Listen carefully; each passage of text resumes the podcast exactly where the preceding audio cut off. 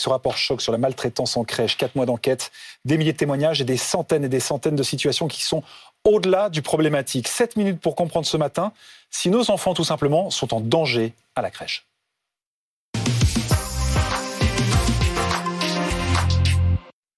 On va en parler avec euh, Brigitte Prévost-Mellet. Bonjour, vous êtes euh, puéricultrice de santé publique et présidente de l'Association nationale des puéricultrices diplômées et des étudiants. Bonjour Frédéric Boisset, vous êtes euh, journaliste BFM TV à Ligne Rouge. Vous êtes l'un des rédacteurs en chef d'un document que nous allons diffuser ce soir à 20h50, Nos enfants en danger. On va tout de suite regarder un extrait, mais d'abord expliquez-nous dans quel contexte les images que les téléspectateurs vont voir ont été tournées. En juin dernier, il y a eu un, accident, une tragédie qui a beaucoup marqué, qui a libéré la parole dans le monde des crèches. C'est une enfant qui a été empoisonnée par la dame qui était supposée la garder. Donc on a eu envie de voir ce qui se passait vraiment dans les crèches, mais en allant au-delà de ce qu'on pouvait nous raconter ou des déclarations qu'on avait. Donc on a décidé d'infiltrer les crèches. Et une jeune journaliste de notre rédaction, sans modifier son CV, a envoyé des, euh, CV à plusieurs entreprises de crèches en expliquant qu'elle n'avait aucune expérience, qu'elle ne s'est jamais occupée d'enfants, sauf d'enfants un peu âgés. Elle n'avait jamais euh, géré de petits bébés. Elle n'avait pas de diplôme. Elle a envoyé des CV. Au bout d'une vingtaine de demandes, on a fini par être embauché. Et on a pu rentrer dans une première crèche en CDD en caméra cachée. Et voilà le genre de scène euh, à laquelle elle a pu assister. Dans une même journée, les employés doivent assurer de multiples tâches. Elles font le ménage, réchauffent les repas, reçoivent des livraisons. Autant de temps que Louise et ses collègues ne consacrent pas au confort des enfants et à leurs besoins les plus élémentaires. On a oublié de leur donner de l'eau ce midi. Ah oui, personne n'a pensé. Non. Bah, dès qu'ils se réveillent, on leur donne. C'est vrai, j'ai oublié. Moi et tout le monde a oublié tout le monde a oublié de donner de l'eau aux enfants. Alors, dans le rapport, il y a des choses qui sont insoutenables. Il y a question de, de fesser, on tire les cheveux à un enfant pour qu'il voit ce que ça fait, des enfants attachés avec des sangles pour éviter qu'il bouge pendant les repas, des claques pour l'enfant qui ne veut pas faire pipi, douche froide pour calmer l'enfant énervé. Euh, donc ça, c'est évidemment au-delà du supportable. Mais il y a aussi euh, une sorte de, de violence douce, Frédéric.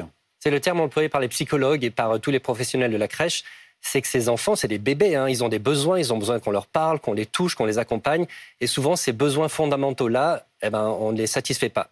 Les employés de crèche n'ont pas le temps elles sont confrontées à un trop grand nombre d'enfants, elles n'ont pas le temps de s'en occuper correctement, et ça a évidemment un impact sur les enfants. Ça peut influer sur leur sommeil, sur leur développement, sur leur appétit, et les parents peuvent le mesurer parfois. Leurs enfants ne sont pas heureux d'aller en crèche, ils ne s'y épanouissent pas du tout. On réalise qu'il y a euh, énormément de problèmes de recrutement. Euh, vous l'avez dit, cette journaliste de BFM TV qui a réussi à, être recrutée euh, après avoir envoyé quelques, quelques CV et sans aucune compétence. Regardez cet extrait, vous allez voir comment s'est passé son premier jour. Première surprise pour notre journaliste. À peine arrivée, elle doit se débrouiller seule. Il faut prendre deux enfants là-bas déjà. Ouais. prends la petite Ok, et, euh... Ouais, ouais. Alors qu'elle n'a jamais changé une couche, elle doit s'occuper d'enfants de deux ans sans aucune aide. Hop là Selon la réglementation, les crèches ont le droit de recruter du personnel non diplômé, mais à des conditions strictes. Louise doit être accompagnée par une professionnelle expérimentée pendant 120 heures, soit trois semaines de formation. Elle n'en entendra jamais parler. Elle est livrée à elle-même immédiatement, Frédéric Elle est livrée à elle-même. Comme on l'explique très clairement, aujourd'hui, face au manque de personnel, les crèches ont obtenu le droit de pouvoir embaucher des gens qui ne sont pas qualifiés parce que vraiment, on n'avait plus personne à mettre en face de nos enfants pour les garder. C'est là-dessus qu'elle a pu être embauchée. Mais il y a théoriquement des garde-fous. C'est ce que démontrait bien la mmh. réalisatrice du reportage, Michael Gagné. Normalement, notre journaliste aurait dû être accompagné pendant près de trois semaines en duo en permanence pour être formé. Et ce n'a pas été le cas dans la première crèche, pas dans la deuxième même pas 10 minutes. Hein. Non, non, il n'y a pas de formation. Brigitte Prévost-Mélé, euh, merci d'être avec nous ce matin. Alors, il ne s'agit pas de dire évidemment que toutes les structures sont comme ça. Et d'ailleurs, dans le reportage, on voit aussi euh, des puéricultrices dire euh, on n'apporte pas aux enfants tout ce qu'on voudrait, tout ce qu'ils mériteraient. Et c'est bien là l'essentiel et c'est tout le problème. Mais quand on regarde le rapport de l'IGAS, on a l'impression que malheureusement, c'est quand même pas si marginal que ça. Alors, merci de me laisser la, enfin, de me poser cette question. Oui, effectivement, c'est pas si marginal. Je remercie d'ailleurs l'IGAS pour le travail euh, qu'ils ont pu produire, euh, qui est très intéressant et qui est très bien argumenté. Euh, voilà, c'est pas la première fois que l'IGAS travaille de façon assez remarquable, je dois l'avouer. nous, ça fait plus de six ans qu'on a une mission sur les crèches, hein, sur les modes d'accueil, c'est-à-dire mode d'accueil collectif comme les crèches et puis plus individuel comme les assistantes maternelles. Et j'avoue que ça fait longtemps qu'on alerte alors, effectivement, pas sur toutes les crèches, mais il y a des problèmes aujourd'hui de pénurie de personnel. Et d'ailleurs, il y a des groupes de travail qui sont mis en place au niveau gouvernemental avec les professionnels pour travailler sur ces questions-là. Euh, parce qu'effectivement, on se rend compte que comme il y a pénurie de personnel, on n'a plus d'étudiants, euh, il n'y a pas d'attractivité du métier, et ça aussi, on travaille dessus oui. groupe de travail. Oui, mais eh bien, on a des soucis. Euh, de recrutement et de qualité de personnel. Brigitte Prévost-Mellet, le manque de personnel, ça n'explique pas tout.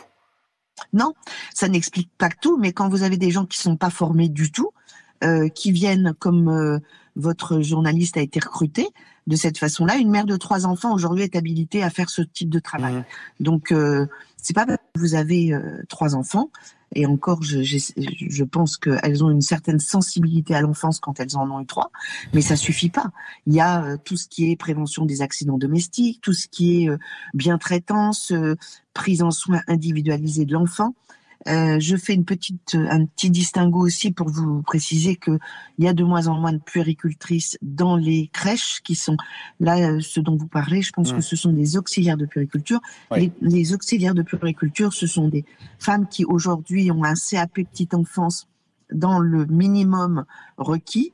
Euh, sinon, euh, ce sont des auxiliaires de puériculture qui sont près des enfants, mais qui euh, bénéficient d'une équipe, de travail en équipe, et dans, avec un encadrement, alors souvent maintenant d'éducateurs de jeunes enfants ou de puricultrices aussi de temps en temps. Mais les puricultrices sont plus versées sur le versant santé, mmh. donc sur référence santé accueil inclusif, c'est-à-dire que elles ont quelques vacations où elles peuvent effectivement aller dans les établissements et euh, où elles peuvent euh, contrôler ce qui s'y passe. Voilà. Merci euh, Brigitte Prévost-Mélé. C'était bien de vous entendre ce matin et on voit que vous ne vous voilez pas la face sur ce problème qui existe et sur lequel l'IGAS met euh, le doigt. Merci beaucoup Frédéric Boisson. vous rappelle le rendez-vous ce soir. 20h50, crèche, nos enfants en danger. C'est sur BFM TV, ligne rouge.